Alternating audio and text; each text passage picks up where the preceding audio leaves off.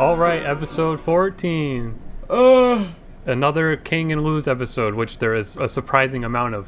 it was fine. yeah. Yeah, like I don't have a lot to say about this one. like it was fine. It wasn't that I good or don't bad. like jealousy friend episode. I kind of lost interest. Like as soon as King shrunk Willow and Gus, I was like, I, I don't care anymore. Um, but then, but then a lot of crazy stuff happened, and I did get a little bit interested again.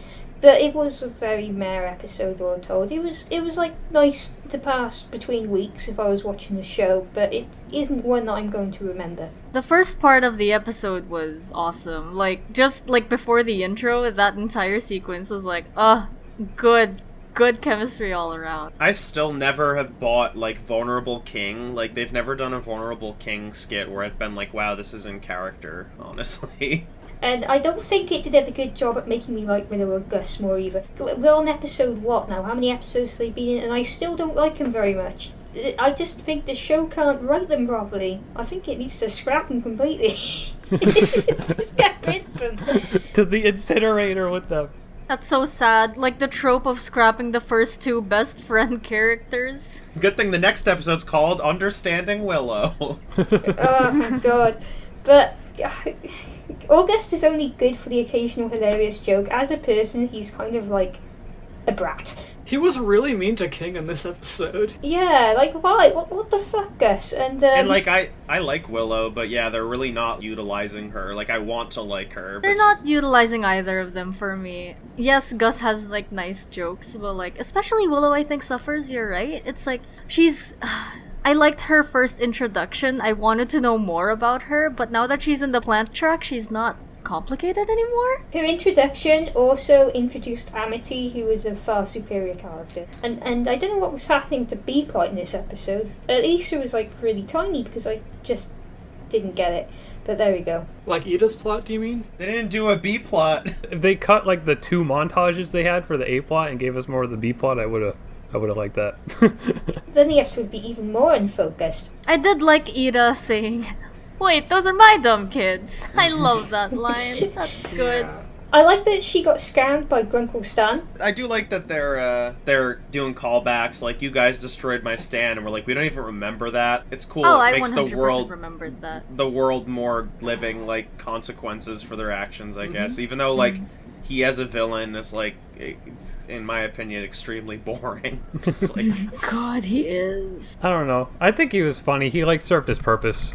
I like Obvioso, and then like you s- when when he finds out you stole his mustache. I like the morbid jokes. Also about Willow and Gus, like I think they're fine as characters. You know, they like could use some more development for sure, but like this was not their episode. Like this was an episode about King. I kind of agree, but then you think about like the last like six episodes they've been in, and they're just like constantly thrown in and, and kind of being useless. like Escape of the Palisman, they show up and they do nothing except a bunch of quips and what else? Like and something ventured some someone. No, no, it was the first day one. They come in and ruin her relationship with those people. They just like keep showing up like that. Like Who's Really the straight weird. man in that group? Like, you've got Luz, who is bonkers. You've got Willow and Gus, who are comic relief support characters. You've got King, who is a comic relief support character. Who Who is the straight man? eh, I don't know if they need one. I uh, I really thought Willow was supposed to be the straight man because she is in some episodes where she'll just like like grunt, but that's all she does. She just frowns. she doesn't really like play the role. I'm just saying, like, if any episode was gonna make you like them, it wasn't this one, because this episode is Yeah. mostly from King's perspective, and they're like his antagonists more or less in this one. Yeah, but I don't like when they throw out like the way a They could have character would written them act. so just much better. yeah, like Gus was really I don't even know the word. He was just really demeaning to King. It's just like I feel like I under don't know. normal circumstances, Gus would become one of King's followers. Yeah, I get what you guys are saying. I forget. There was one episode where I remember I like specifically said like this was my favorite use of Willow and Gus. I forget which one that was though. you have them right here. Scroll down a bit. Well, no, I, I'm not going to be able to remember. I don't remember which episodes they were in. They're not. They're not on the thumbnails. They're so generic that you can't even remember the best episode they were in. Yeah, exactly. But even in, in this one, I was starting to think like, even though they're being used as plot devices here, I was enjoying them in this one too. But like, you know, I get what you guys are saying too. That like they're not characters. Really, like they are straight plot devices here. The issue for me is I want to like them so bad. They're cute and and I like their character designs. So I'm just like sitting here like, all right, I'm gonna like you now. Like I'm not like I hate these guys and I'm not yeah. biased. I really want to like them. And I'm personally not a fan of them talking about how close Luz is to Willow and Gus when I don't even feel the chemistry between them. It still feels so surface level of like, oh, they're school friends, they like talking to each other, they like each other's company. That scene at the end was not happy. I did I did like Gus's line, but the scene at the end where he just gives the four pieces of the heart, I was like, no.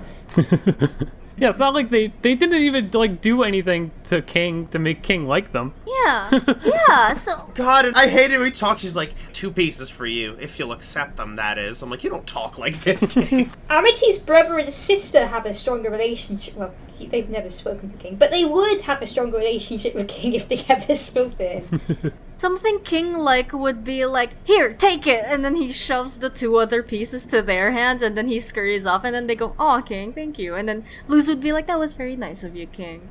Like, ah, why do you, why do you guys write him this way without justifying it? You know? Almost every moment of vulnerability is just like, okay, we we doesn't matter who's saying it. We want them to say this, so we're gonna just write it this way. Boo. Boo! All right, let's do it. Boo. All right, ratings. Has everyone said everything they wanted to say? Um, yeah, like everything else with the episode, like Tibbles, this whole thing, and like it's you know it's it's f- serviceable, but don't really have a comment on it. I do really like the clown outfits, like the clown police and the like Alex Hirsch manager, clown manager man. Yeah. And like Eda's outfit she had to wear when she was handing out snacks. Those were all like really well designed, I think.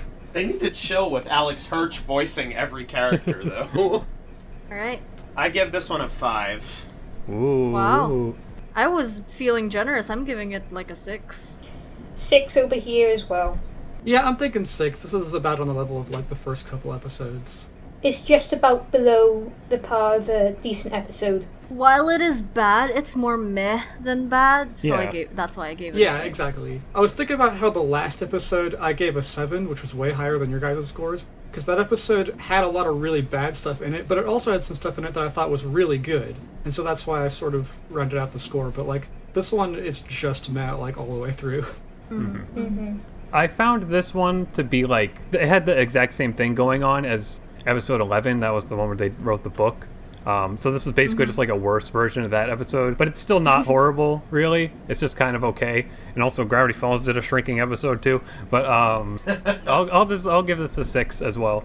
So this is all Yeah. all sixes right. basically. All sixes and a five. Okay, let's Alright. move on to the next episode. Okay, let's go. Bye. yeah. Let's go. Let's go. Let's go. Let's go. Thank you so much for listening. Please stay tuned for other podcasts coming very soon. If you're enjoying this series, please leave a review for it. We'd love to know what you think. Check this episode's description to find where you can follow my friends and I. Consider subscribing to my YouTube channel, Crowned Cryptid, where I do video reviews of cartoons, and I upload these podcasts early there as well. Have a nice day.